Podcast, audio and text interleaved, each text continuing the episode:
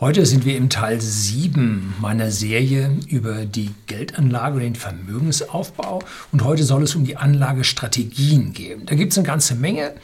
Ich gehe ja vom Prinzip her auf diese Anlagestrategien ein, aber ich gehe nicht so tief ein, wie sich das vermutlich wünschen oder ja hoffen.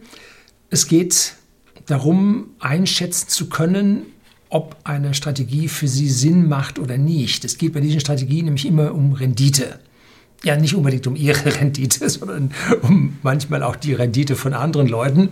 Und darum geht es, dass Sie erkennen können, ob eine Anlagestrategie Sinn machen kann oder nicht.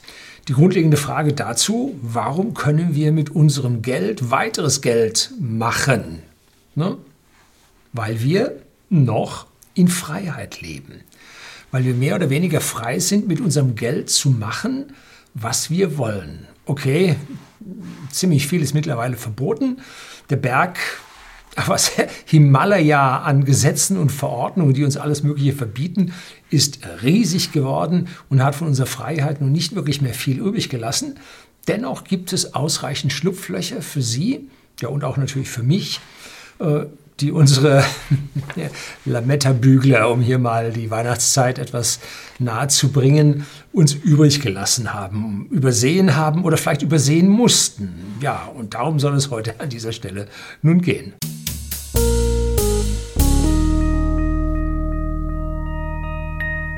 Guten Abend und herzlich willkommen im Unternehmerblog, kurz Unterblog genannt. Begleiten Sie mich auf meinem Lebensweg und lernen Sie die Geheimnisse der Gesellschaft und Wirtschaft kennen, die von Politik und Medien gerne verschwiegen werden. Und heute wird es wohl wieder ein bisschen länger werden. Ich möchte ein bisschen über die verschiedenen Anlagestrategien ausholen. Und gleich vorneweg mein üblicher Disclaimer, das ist keine Beratung. Das ist nur eine Meinung, nämlich meine Meinung unter vielen, die nicht maßgeblich ist, die auch kein Garant auf Gewinn oder sonst was ist. Sie soll nur in Ihrem Kopf vielleicht etwas bewegen, soll Ihnen ergänzend zu Ihren eigenen Studien und Ihren eigenen mentalen Fortschritten vielleicht helfen, um ja mehr aus Ihrem Anlageerfolg zu machen. Und alles das, was Sie tun, hat mit Ihrem freien Willen zu tun und nichts mit mir und passiert allein auf Ihr eigenes Risiko. Also aufgemerkt. Zuerst mal die Frage von der Einleitung, warum können wir überhaupt mit Geld verdienen? Ja, jetzt kommt Zins und so, habe ich in einem der frühen Videos, vielleicht war es sogar der Inhalt oder Teil 1, darüber ausführlich gesprochen und Beispielrechnungen dann im Teil 3 gemacht. Und warum können Sie Ihren allgemeinen Wohlstand nicht durch Ihre Arbeit, sondern auch mit Ihrem Wohlstand selber mehren? Was ja von den ganzen roten und tiefrot-grünen ja an dieser Stelle abgelehnt wird. Nun, es ist die freie Marktwirtschaft mit Angebot und Nachfrage, die den Preis von Gütern bestimmt. Der Markt, jo, der böse Markt. Wer ist der Markt? Sie auch, ich natürlich auch. Wir alle sind der Markt. Und wir bestimmen, was eine Gesellschaft erzeugt, was eine Gesellschaft als Ganzes tut und auf der anderen Seite, was diese Gesellschaft nachfragt. Es ist nicht der Staat, es sind nicht die bösen Konzerne. Es sind die Bürger in einer Gesellschaft, die Nachfrage erzeugen. Entschuldigen Sie, so blöd Ihre Kollegen Bürger auch sind oder sein mögen. Das ist der Markt. Es geht nicht darum und es kann auch nicht irgendein Politiker oder sonst wen den Markt grundsätzlich umdrehen. Wenn irgendwo die Verbote viel zu stark und viel zu groß werden, dann wird der Markt versagen und nicht in die Richtung sich bewegen, die ein Politiker will. So, also der Markt ist an dieser Stelle übermächtig. Die Politik kann diesen Markt eine Zeit lang behindern, verhindern, aber spätestens nach 70 Jahren ist auch jeder Sozialismus dann am Ende. Ne? So, die Unternehmen sind kreativ und innovativ und sie versuchen immer neue Güter und Dienstleistungen zu finden, zu entwickeln oder dann zu übernehmen und anzubieten, die die Bürger nachfragen. Das ist der Antrieb. Das ist der einzige Antrieb, der da ist.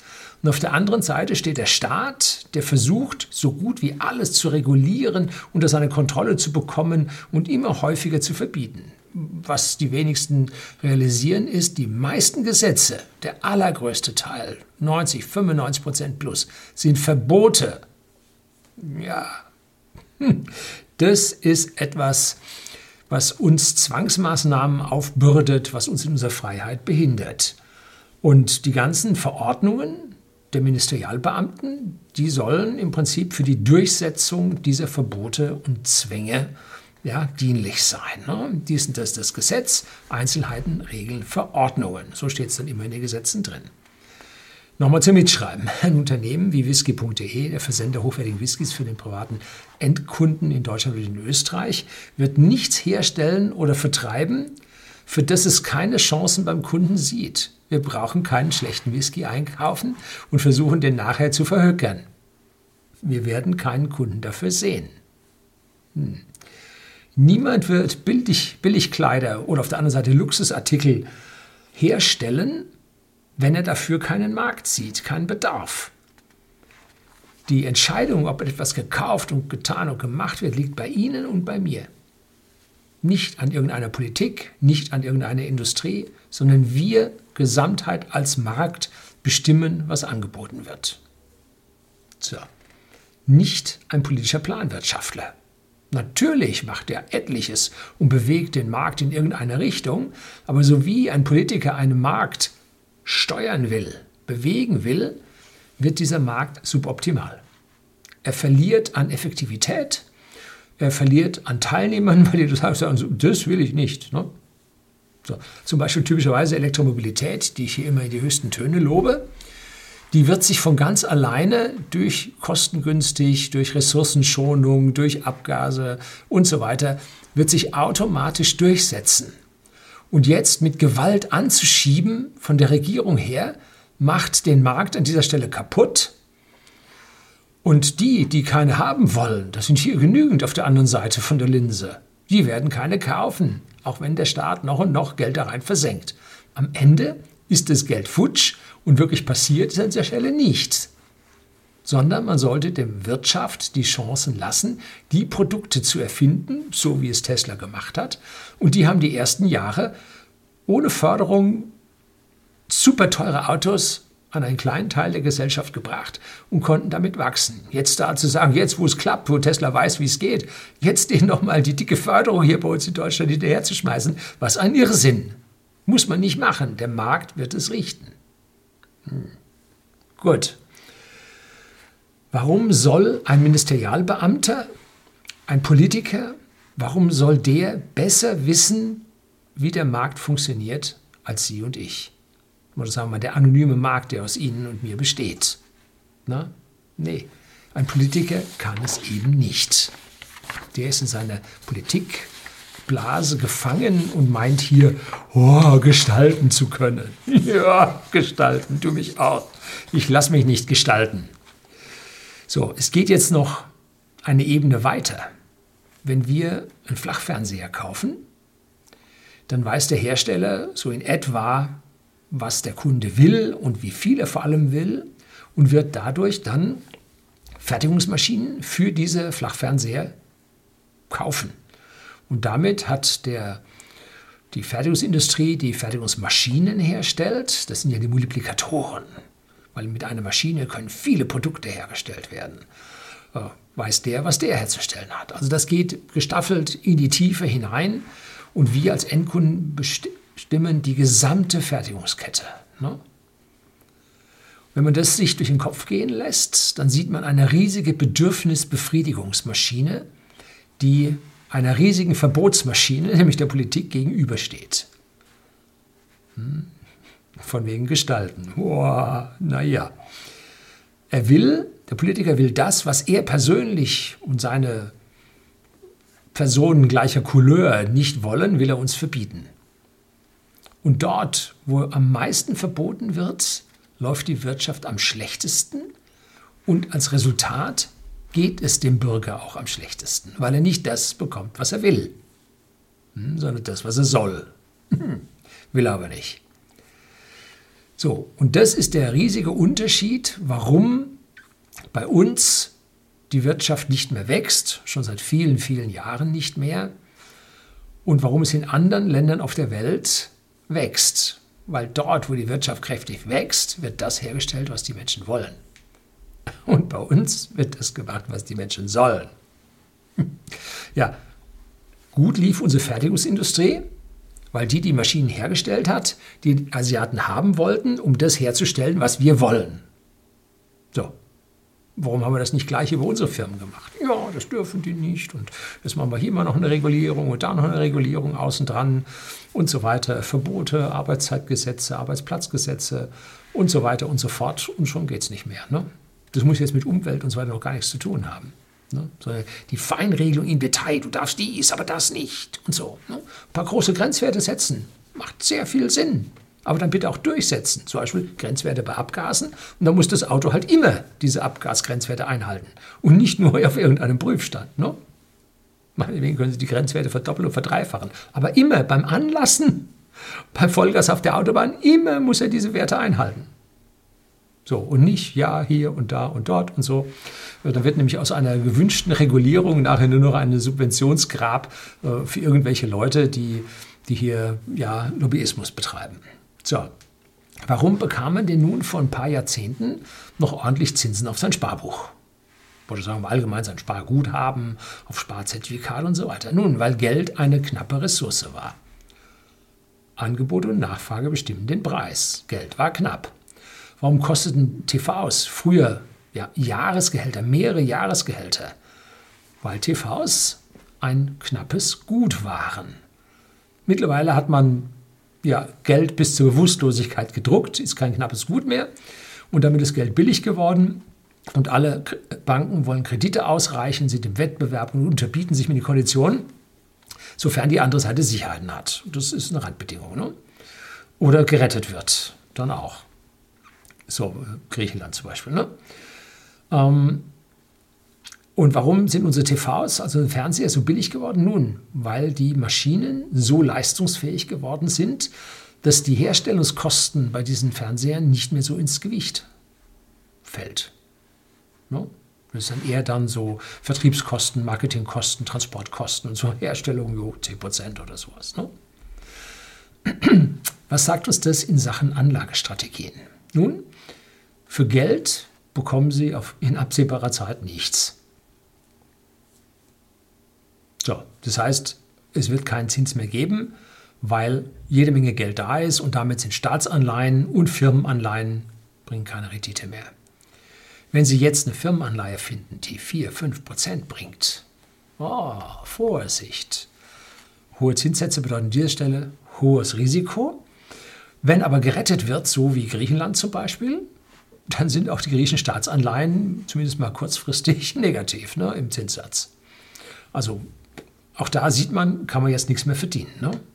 Wie letztlich dann rausgekommen ist, das Aufkaufprogramm der EZB für diese Staatsanleihen ist genau die Höhe, die alle Einzelstaaten benötigen, um ihre Staatsanleihen auszugleichen. Also die EZB finanziert mittlerweile direkt die gesamten Staatshaushalte. Ne? So, die müssen also schon den Umweg über diese Bedürfnisbefriedigungsmaschine machen, um diese ja, freie Marktwirtschaft für ihre Zwecke zu nutzen, um ihr Geld zu mehren. Und genau das ist der Grund, diese Bedürfnisbefriedigungsmaschine, warum man mit Aktien seinen Wohlstand am stärksten mehren kann. Und nicht mehr mit monetären Zinssätzen irgendwo. Und mit reiner Logik folgt aus diesem Umstand, dass man mit seinem Geld, so wie es frei zur Verfügung steht, eben auch in den freien Markt investieren sollte. Es gibt auch Studien, Untersuchungen, da gibt es ein Video mit dem Herrn Kommer bei Mission Money, gebe ich Ihnen unten den Link da drauf, dass Market Timing zu 75% nicht funktioniert. Das heißt, nur ein Viertel von uns schafft es, Geld in einem Zeitpunkt zu investieren, einen bestimmten Zeitpunkt zu investieren und damit eine höhere Rendite zu erwirtschaften, als die, die ihr Geld permanent monatlich oder wöchentlich oder wie auch immer ihrem Vermögen oder ihrem Anlagemix zuführen.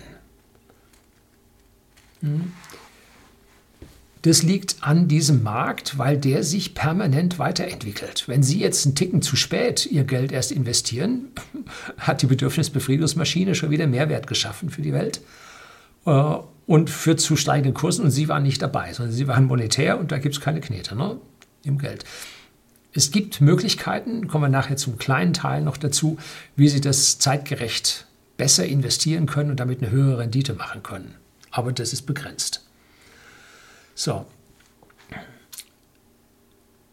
auch ich habe einen gewissen Cash zur Seite gelegt und der im aktuellen Bullenmarkt, also Bullen, das sind die, die den Kurs auf die Hörner nehmen und nach oben nehmen und die Bären sind die mit den Tatzen, die den Kurs nach unten schlagen. Also ein Bärenmarkt geht abwärts, ein Bullenmarkt geht aufwärts.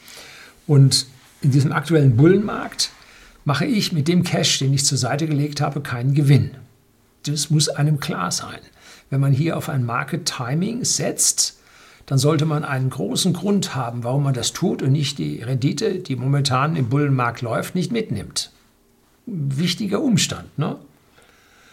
Im Moment ist mein Cash relativ weit runter auf 10% und den permanenten Zufluss der Sparmittel, der geht ziemlich schnell in die Anlage, in die Aktienanlage. So. Also da halte ich dann nicht unbedingt mehr als diese 10%. Wie geht es jetzt für den Zuseher hier am besten? Nun, wenn er sein permanentes Geld, was er spart, was er aus seinem monatlichen, wahrscheinlich mit hoher Wahrscheinlichkeit angestellten, abhängigen Arbeitnehmertum verdient oder spart, wenn er das regelmäßig seinem Konto zuführt und am besten in preiswerten Sparplänen. So, weil bei jeder Transaktion werden Kosten fällig und wenn man solche Sparpläne hat, werden diese Kosten dabei minimiert.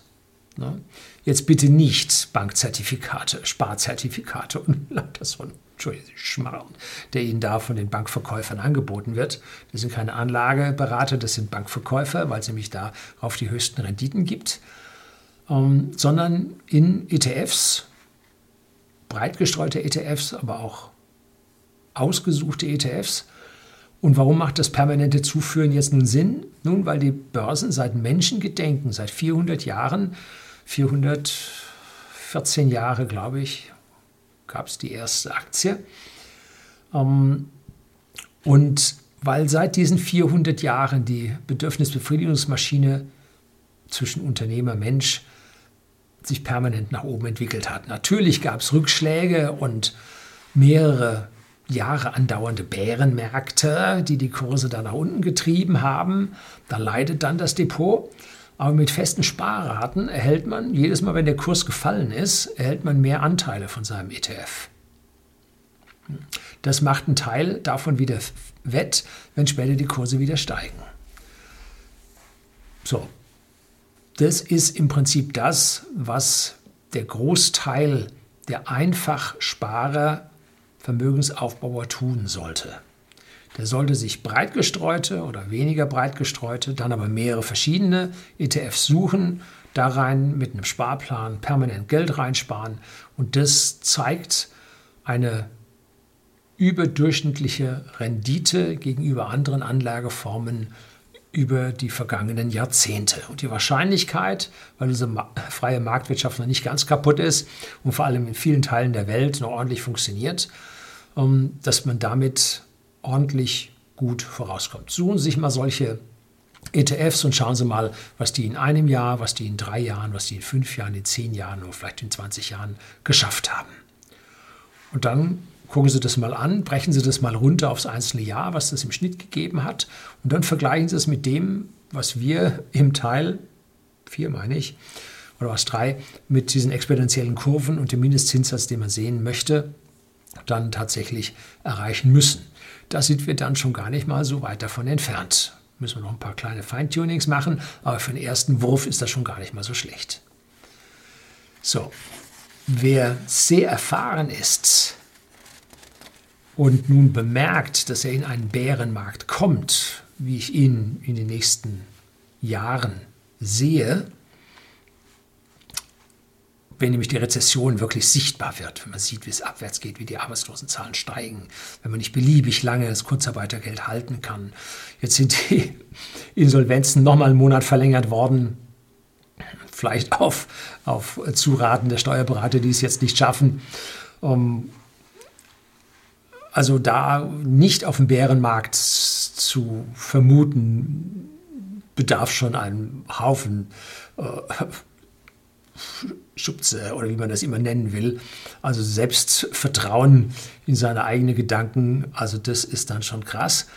Wobei, wir haben gesehen, wenn die Zentralbanken Geld auswerfen ohne Ende, dann steigt das auch weiter, aber nicht beliebig.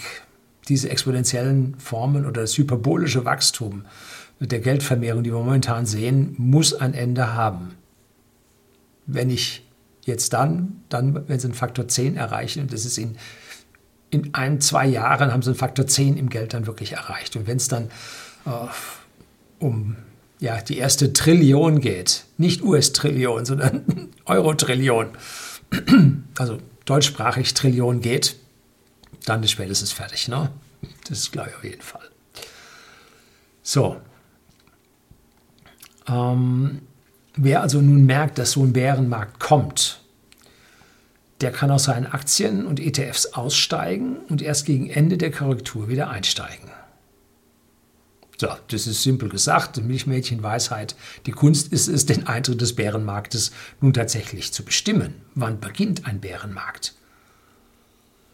Wenn wir nur einen kurzen Crash haben, eine kurze Korrektur und da aus seinem Invest aussteigt und in Cash geht, dann ist das höchst risikoreich. Warum? Nun, erstmal wird es ein Stückchen runtergehen, bis Sie Ihre Werte verkauft haben. Und die Vergangenheit hat gezeigt, bei kurzfristigen Korrekturen erfolgen die höchsten Anstiege unmittelbar nach den Korrekturen. Das heißt, es korrigiert um 20%, Sie steigen aus und das Ding ist schon wieder um 15% gestiegen. Bevor sie wieder einsteigen und dann haben sie am Ende 15% Verlust gemacht. Ja, das ist das, weshalb Stop-Loss-Orders sehr, sehr vorsichtig eingesetzt werden sollten.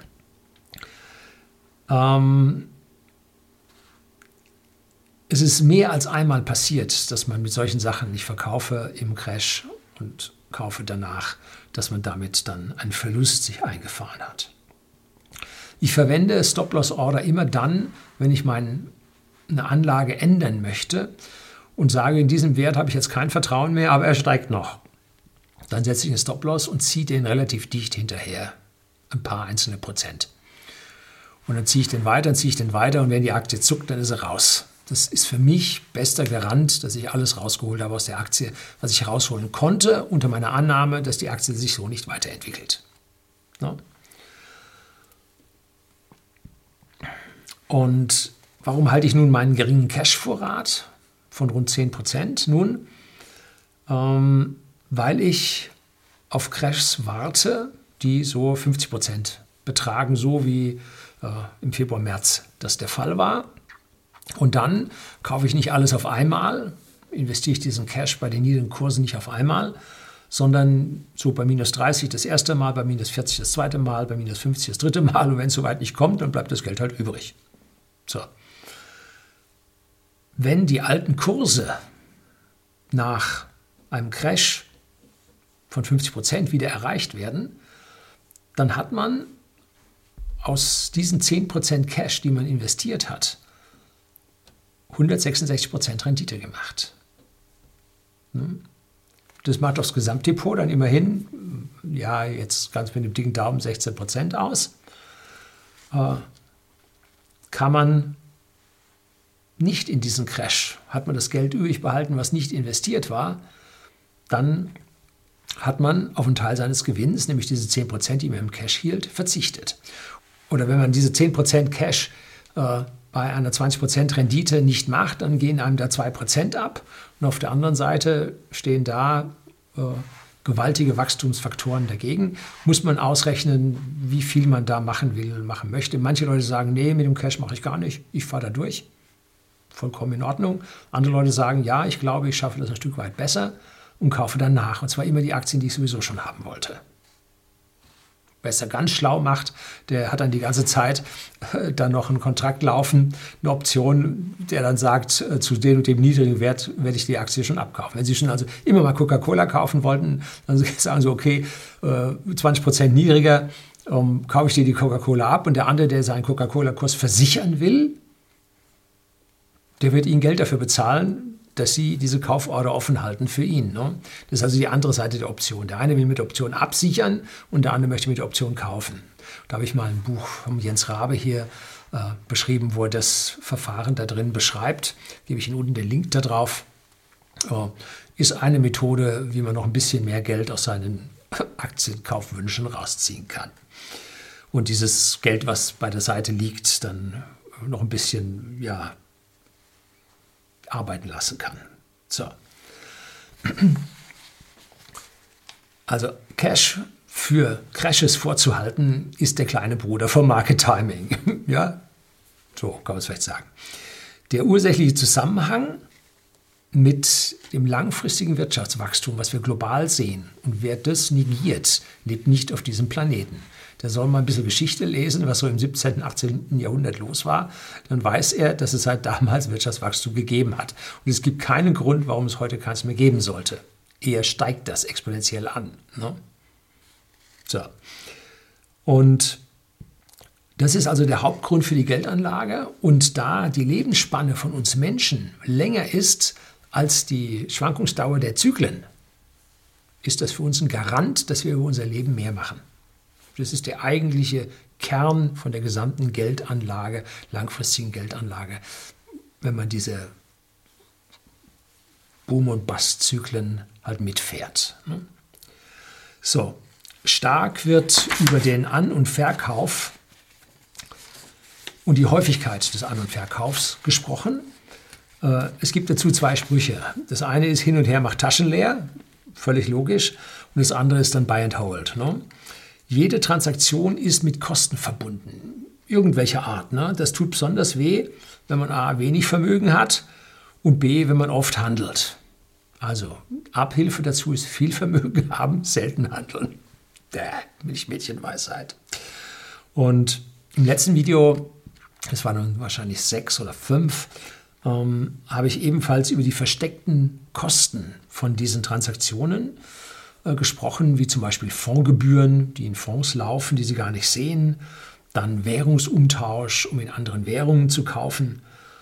Und wenn Sie nur eine langfristige ETF-Strategie haben mit ETFs, die bis hinunter zu 0,12% jährliche Gebühren nur verlangen, dann sind Sie an dieser Stelle fein raus. Sie müssen nicht oft handeln und Sie haben niedrige Kosten laufen. Und dann müssen Sie am Ende nur noch darauf achten, dass Ihr depotführender Broker sich hier nicht mit permanenten monatlichen Gebühren da über den Tisch zieht. Da muss man aufpassen. So, wenn Sie ETFs, also jetzt kommt aus meiner Sicht eine völlig subjektive Meinung von mir, wenn Sie ETFs aus großen Segmenten wie dem Nasdaq, dem Standard & Poor's 500, den MSCI World, auch World All Countries halten, dann können Sie aus meiner unmaßgeblichen Sicht durchaus Buy and Hold machen und die Dinge vergessen. Also die Werte bis zum St. Nimmerleinstag behalten. Die Welt entwickelt sich, ganz im Gegensatz zum rot-grünen Desaster-Gelöte, positiv. Da ich mal hier die Welt im Chaos oder kommen tolle Zeiten. Ich sehe natürlich ein Mega-Problem mit diesem Fiat-Geld auf uns zukommen und das in den nächsten Jahren.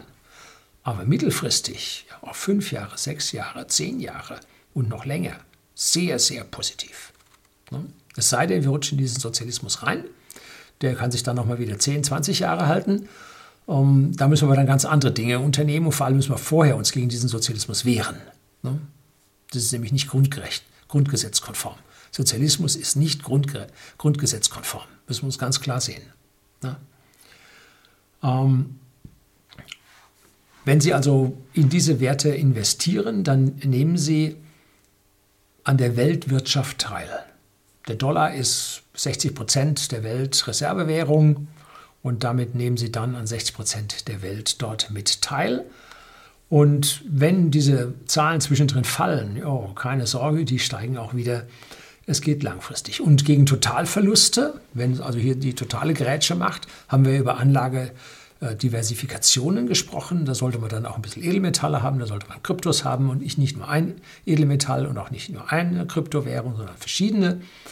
Dann haben Sie an der Stelle wenigstens etwas, wo Sie da noch etwas diesem Great Reset, den so manche rot-grünen, was sind denn das? Oligarchen, Global-Oligarchen hier auf der Fahne stehen haben. Ne? Also da gibt es dann auch noch Auspflicht an dieser Stelle. Wie komme ich jetzt nun darauf, dass ich sage, ich kaufe persönlich Einzelwerte an Aktien? Natürlich kaufe ich auch ETF, aber warum kaufe ich Einzelwerte an Aktien? Nun, ich meine, den Markt so gut einschätzen zu können, dass ich einen Subset von Marktteilnehmern als besser sehe, kann man auch nachweisen, als den Gesamtmarkt. Und das hängt am allgemeinen Wirtschaftsverlauf, am eigentlichen Segmenten, wie die sich entwickeln. Und wenn Sie sich jetzt mal anschauen, die Segmente habe ich auch in einem Vierer, glaube ich, habe ich die besprochen. Und wenn Sie jetzt sagen, okay, ich investiere in den DAX, was eine ganz schlechte Idee ist. Also es gibt kaum einen schlechteren Index, der läuft. Und ich investiere jetzt in den DAX, 30 Werte. Und jetzt nehme ich den Bankensektor raus. Also die Deutsche Bank, Commerzbank ist schon weg. Nehme ich die Deutsche Bank raus und siehe da, der DAX 29 performt besser als der DAX 30. So. Und nun kann man weitere Segmente finden, die unterdurchschnittlich laufen und die kann man nun auch da rausnehmen. Und entwickelt man das weiter und weiter und weiter, bleibt ein Subset an Aktien übrig. Jetzt gilt es an dieser Stelle, verschiedene Risiken anzuschauen. Habe ich mal beim Mario, bei Mission Money, das mal ein bisschen andiskutiert gehabt, die verschiedenen Risiken. Sie haben also auf der einen Seite mal ein Länderrisiko, dann haben Sie ein Marktrisiko, allgemeine Konjunktur, dann haben Sie ein Branchenrisiko und dann haben Sie ein Risiko im Einzelwert. Wenn da also der tolle Vorstandsvorsitzende stirbt, dann wird dieser Einzelwert in den Bach runtergehen. Also wenn Elon Musk stirbt, haben alle Tesla-Haltenden ein größeres Problem. So. Bill Gates mag schon drüber weg sein, ne? Da sind schon die Nächsten dran. Es gibt einen Haufen an Strategien, wie ich einfach sagte, die funktionieren. Zum Beispiel die Momentum-Strategie. Oh, was ist jetzt das? Klingt ganz komisch. Muss man da viel rechnen? Nee, muss man nicht. Nun, man kauft immer die Aktien und überprüft und wechselt die auch mal aus, die die höchste Kurssteigerung plus Dividende, also Total Return, gezeigt haben. Und zwar in der letzten Periode, die sie sich selbst setzen.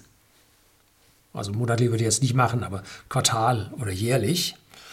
Und damit ist die Wahrscheinlichkeit, dass diese Werte gerade einen Lauf haben und sich die Sache wiederholt, relativ groß. Denn wenn jemand eine Sache richtig macht, das ändert sich nicht am nächsten Tag, sondern wenn jemand was richtig macht, dann hält dieses Richtigmachen eine Zeit lang vor. So, das ist das Momentum, was hier läuft, was die Werte weiter nach vorne treibt. Und die Werte von den Aktien sind nicht so zufällig, wie manche Mathematiker das immer sehen. Nein, da ist ein Haufen Menschlichkeit dabei, glättende menschliche Faktoren, die sagen, oh, auch wenn dieser Wert jetzt abwärts gegangen ist, ich halte ihn noch ein Weilchen und so. Oder, ui, dieser Wert ist jetzt toll gelaufen, den kaufe ich auch und so. Und da gab es zwei Finanzmathematiker, nämlich einen Narasimhan Jegadeesh und ein Sheridan Titman, die am Anfang der 1990er Jahre diese Momentum-Strategie statistisch nachgewiesen. Und eine weitere Anlagestrategie ist die mittlerweile bekannte Dividendenstrategie. Jetzt Achtung, ein bisschen fühle ich Sie erstmal aufs Glatteis. Die gibt es in zwei Ausführungen. Da gibt es einen Michael B. O'Higgins und einen Benjamin Graham. Und die haben beide die Dividendenstrategie für sich entwickelt. Und Graham sagt, er wählt nur die Aktie mit der höchsten Dividendenrendite aus. Und der O'Higgins sagt, aus diesem Set an Aktien mit der höchsten Dividendenrendite wähle ich dann die aus, die noch den geringsten Kurs aufweisen. Und da sieht man im Kurs, was ja heute völlig egal, welchen Kurs eine Aktie hat. Die kann man ja splitten, die kann man zusammenführen. Völlig egal, was sie für einen Kurs hat. Hier ist der Mensch mit der Psychologie wieder dabei, dass die Menschen fühlen, die Aktie ist aber billig. Das ist ganz einfach. Steht eine rege Zahl dran, die ist billig. Und dann kauft man, weil es eine hohe Dividende hat. So. Diese Unternehmen mit einer hohen Dividendenrendite sind in der Regel gute Unternehmen, die ordentlichen Gewinn an die Aktionäre ausschütten bei einem vergleichsweise niedrigen Kurs. Also das ist eine gute Geldmaschine. Man hat an dieser Stelle zwei Effekte. Die anderen noch nicht Marktteilnehmer, späteren Marktteilnehmer sehen, dass die Aktie sehr gut läuft und werden kaufen. Und damit haben sie jetzt nicht nur die Dividende als Dividendenrendite, also das ist Dividende bezogen auf ihren Kaufpreis der Aktie, sondern sie haben auch einen steigenden Kurs, der mitunter stärker steigt, als die Dividendenrendite ihnen bringt. Das ist also hier ein Total Return Ansatz, weil Firmen, die gut laufen, gute Dividende bringen, sich auch gut entwickeln. Das ist jetzt so die Idee an der ganzen Geschichte. Ne?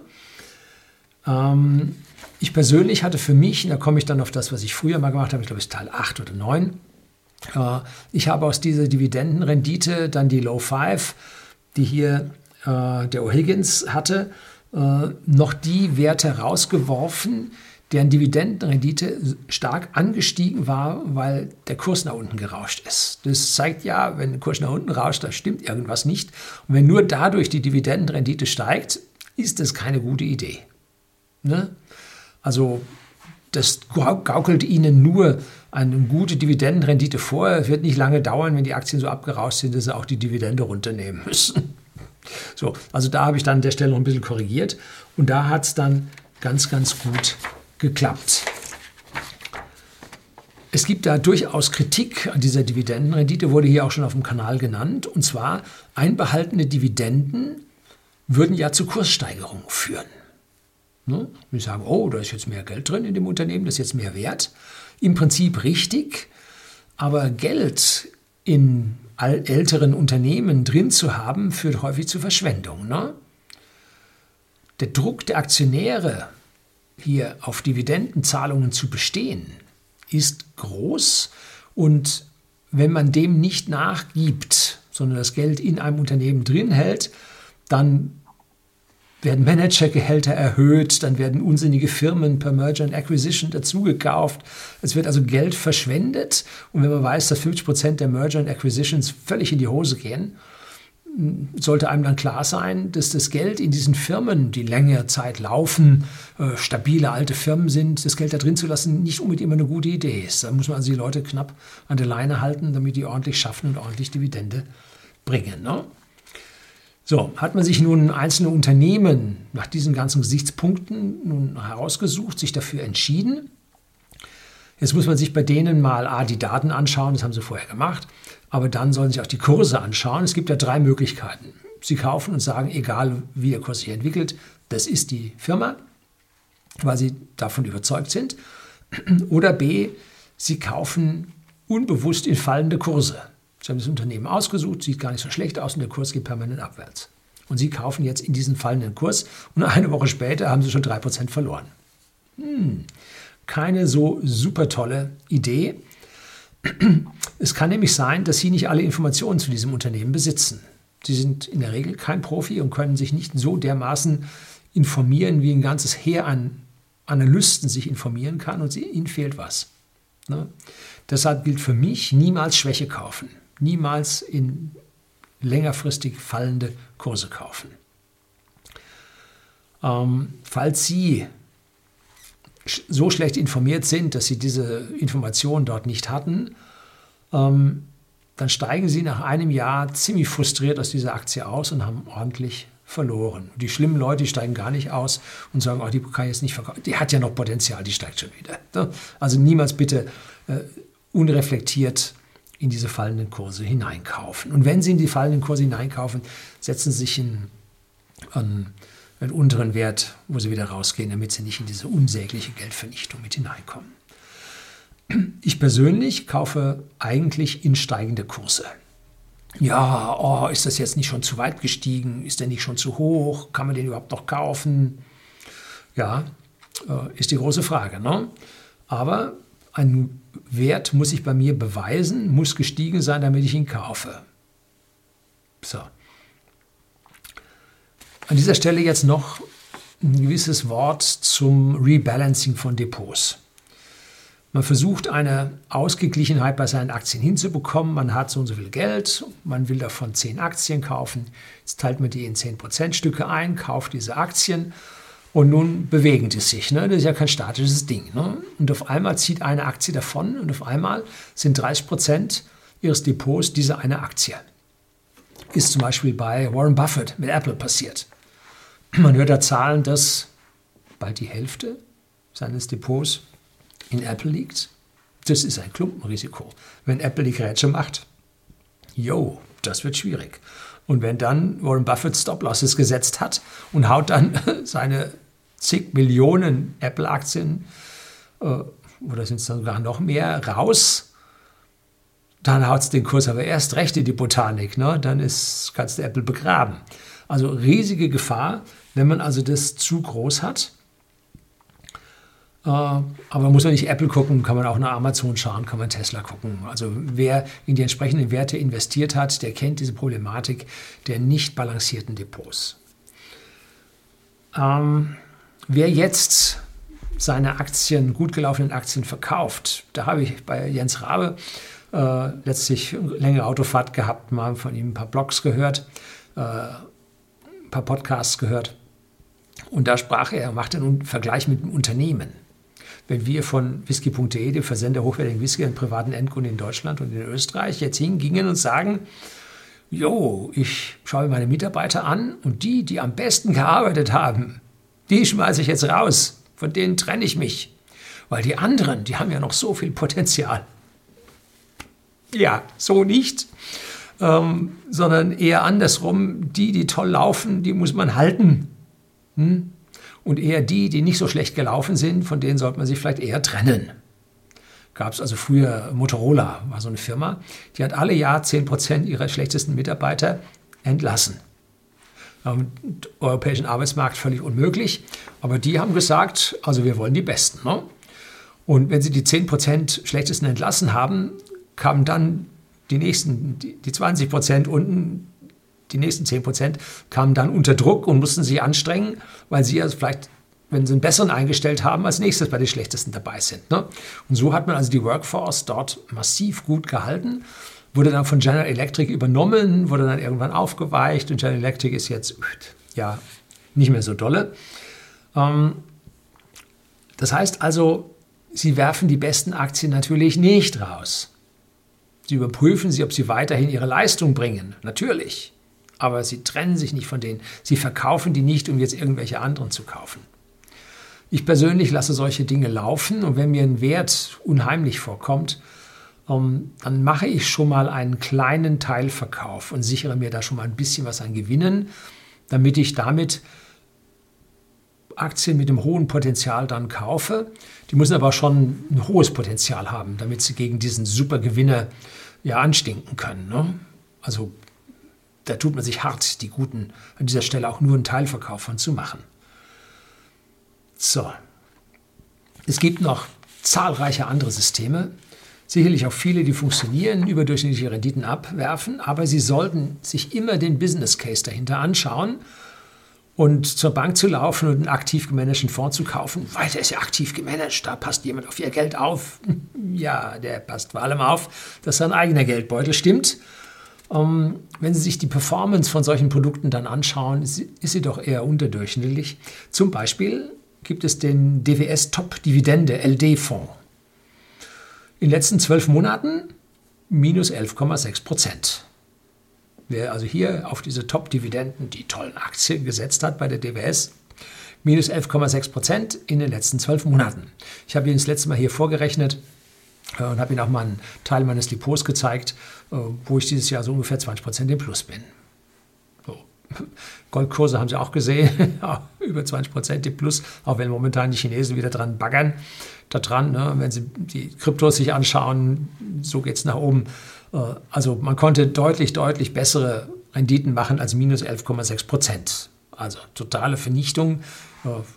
Diese Top-Dividenden, die dort bei der DWS, dem größten Fonds, Anbieter Deutschlands, war nichts, ne? So, also hier zu sagen, Dividendenrendite ist gut, ich nehme jetzt so einen gemanagten Fonds, um Dividendenrendite zu machen, muss nicht klappen. Schauen Sie sich den Fonds an. Schauen Sie sich ihn an. Jetzt kann man sagen, okay, wir gehen hin und machen also jetzt nicht einen aktiv, sondern einen passiv gemanagten Fonds, nämlich den iShares Stocks Global Select Dividend 100 UCITS ETF. Wow, klingt jetzt ganz gut. iShares ist BlackRock. Gibt es hier ein Video zu BlackRock, warum die dann so billig sein können mit ihrer Managementgebühr, wobei sie bei dem hier relativ hoch sind.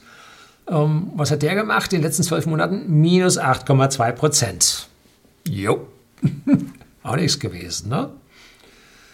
Allerdings einen gibt es, den Fidelity Global Quality Income UCITS ETF, der hat immerhin 6,4% geschafft. So.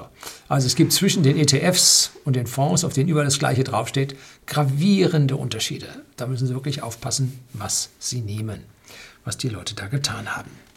Nun, warum zeige ich Ihnen jetzt diese schlechten Zahlen, wo ich doch vorher die Dividendenrendite so toll gelobt habe? Ich soll Ihnen zeigen, dass alle Systeme nicht immer funktionieren. Dass es Zeiten gibt, wo Systeme, auch wenn sie logisch klingen, nicht mehr funktionieren.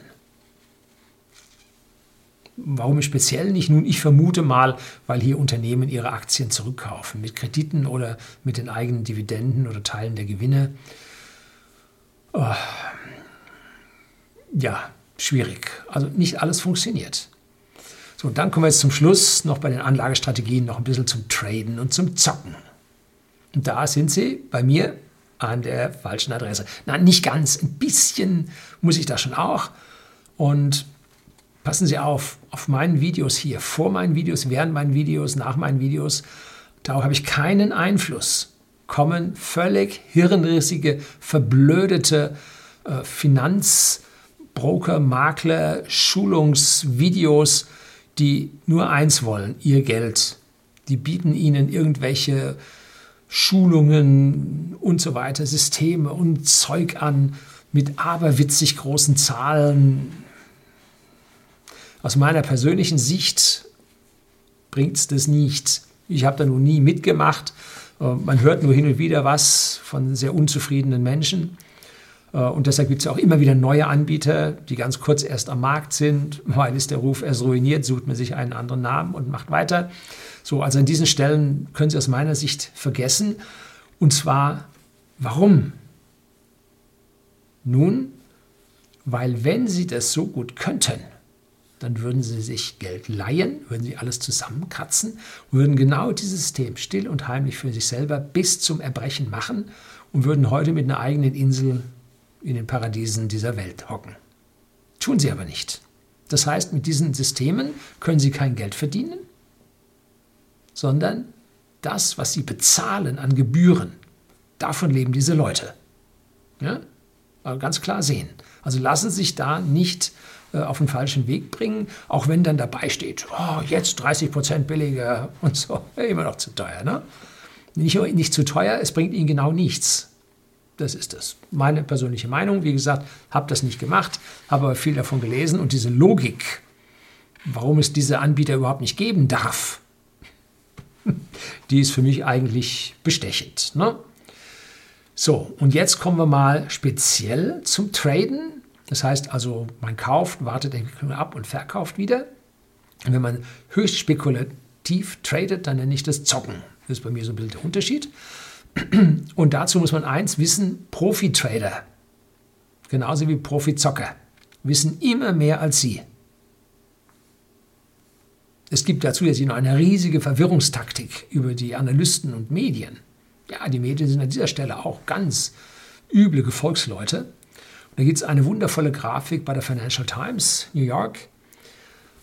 Gebe ich Ihnen unten, wo man das ganze Karussell an Analysten, an Banken, an Brokern, an Marktteilnehmern und vor allem auch an den Medien erkennen kann. Im Prinzip ist es so, ein Marktteilnehmer hat 1 Million, 10 Millionen Aktien von irgendeinem Wert und möchte ihn jetzt verhökern.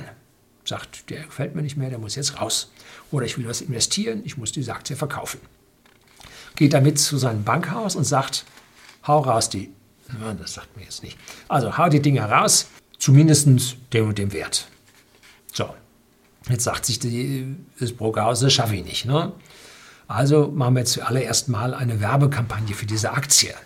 Jetzt guckt man sich die Zahlen an, dreht die von links nach rechts, rauf und runter und sagt, ganz toll, super Aussicht, haben das und das in der Pipeline, wollen das und das machen, Marktführer hier, Marktführer da. Und dann kommt eine Kanonade und dann drehen so langsam die verschiedenen Brokerhäuser mit ihren Empfehlungen ins Positive. So, und dann merkt er, jetzt können wir langsam anfangen, bei unseren Millionen Aktien loszuwerden. Dann beginnt der Kurs zu steigen und dann verkauft man gegen diese steigenden Werte.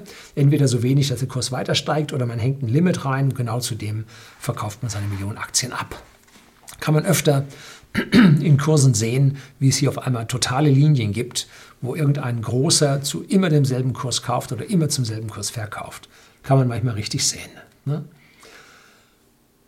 Wenn er diese Aktien auf einen Schlag verkaufen würde, die Kurse würden in den Boden rauschen ohne Ende und der die Aktien verkauft, der würde damit nicht froh werden, der würde vielleicht 20-30% weniger erlösen. Also deswegen wird die große Marketingmaschinerie angeworfen, hat mit Realität nichts zu tun, dient nur dazu, die schwachen Geister auf diesen Pfad der Aktie zu. Deshalb, die meisten dieser Börseninformationen sind nicht das Papier oder die Bits wert, auf denen sie geschrieben werden. Dem Trader selber, also dem Broker, dem ist das völlig wurscht, der da diese Aktien kauft oder verkauft. Ne? Der verdient nicht am Kursgewinn. Der verdient am Trade selber. Egal, ob es rauf oder runter geht, der gewinnt am Trade.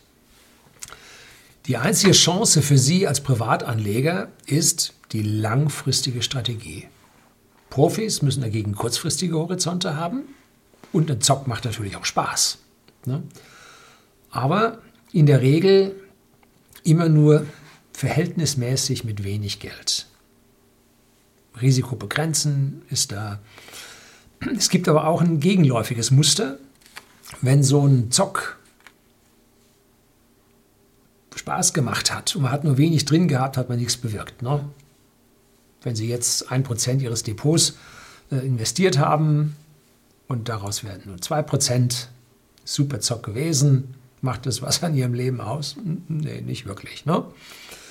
So, wenn Sie aber mit einem 20-Bagger, also einem Wert, der sich ver20-facht gezockt haben, dann wurden aus dem 1% wurden schon 20% Ihres Depots. Aha, das ist doch schon mal eine tolle Sache. Hätte man aber 10% seines Depots in so einen Zock reingesteckt, das wäre durch die Decke geknallt. Ne? Sie hätten ja richtig, es hätte ihr Leben verändert. Ne? Da hat einer, habe ich ein Video, Enphase, Hersteller von Photovoltaik, Gedöns, gekauft gehabt und der hat sich vervielfacht. Ich glaube, der hat sich von damals Investitionen von 40.000 auf über 1 Million gesteigert. Das hat sein Leben verändert. Allerdings muss man bei solcher Art Zocks, muss man wahnsinnig aufpassen, dass man sich hier nicht um Kopf und Kragen zockt. Dass man also Ausstiegspunkte hat, wo man auf jeden Fall wieder verkauft, dass sein Depot einfach da nicht runtergeht. Na, dass man da so viel an dieser Stelle verliert. Ich habe natürlich bei meinem Pharma-Zock, der in der nächsten Zeit dann auch mal kommt, ich weiß nicht, glaube ich ist dann 11, Video 11 oder so, habe ich natürlich nicht 10% reingesteckt. Das wäre ja auch zu schön gewesen. Zocks sind bei mir in der Regel nur 1% vom Depot. Und warum? Nun, weil ich mit meinem Depot eigentlich schon sehr zufrieden bin. Richtig ändern muss ich da nicht mehr. Ich bin sauber im exponentiellen Bereich drin, geht gut. Und ich sehe in Teilen meines Depots, in meinen Anlagen, Edelmetalle, Kryptos und so, sich in einigen Teilen meines Depots tatsächlich Faktor 10 bis Faktor 100 in wenigen Jahren auf mich zukommen. Also nicht Prozente, 10 oder 100%, sondern Faktor 10, Faktor 100%, ne? Faktor 100. Also richtig sehe ich das da abgehen. Und da muss ich nicht noch irgendwelche anderen Zocks machen. Ich mache die in kleinem Umfang, weil es mir an der Stelle Spaß macht. Jo, habe ich noch einen anderen Zock gemacht? Ja, ich glaube, ich habe noch einen Zock laufen.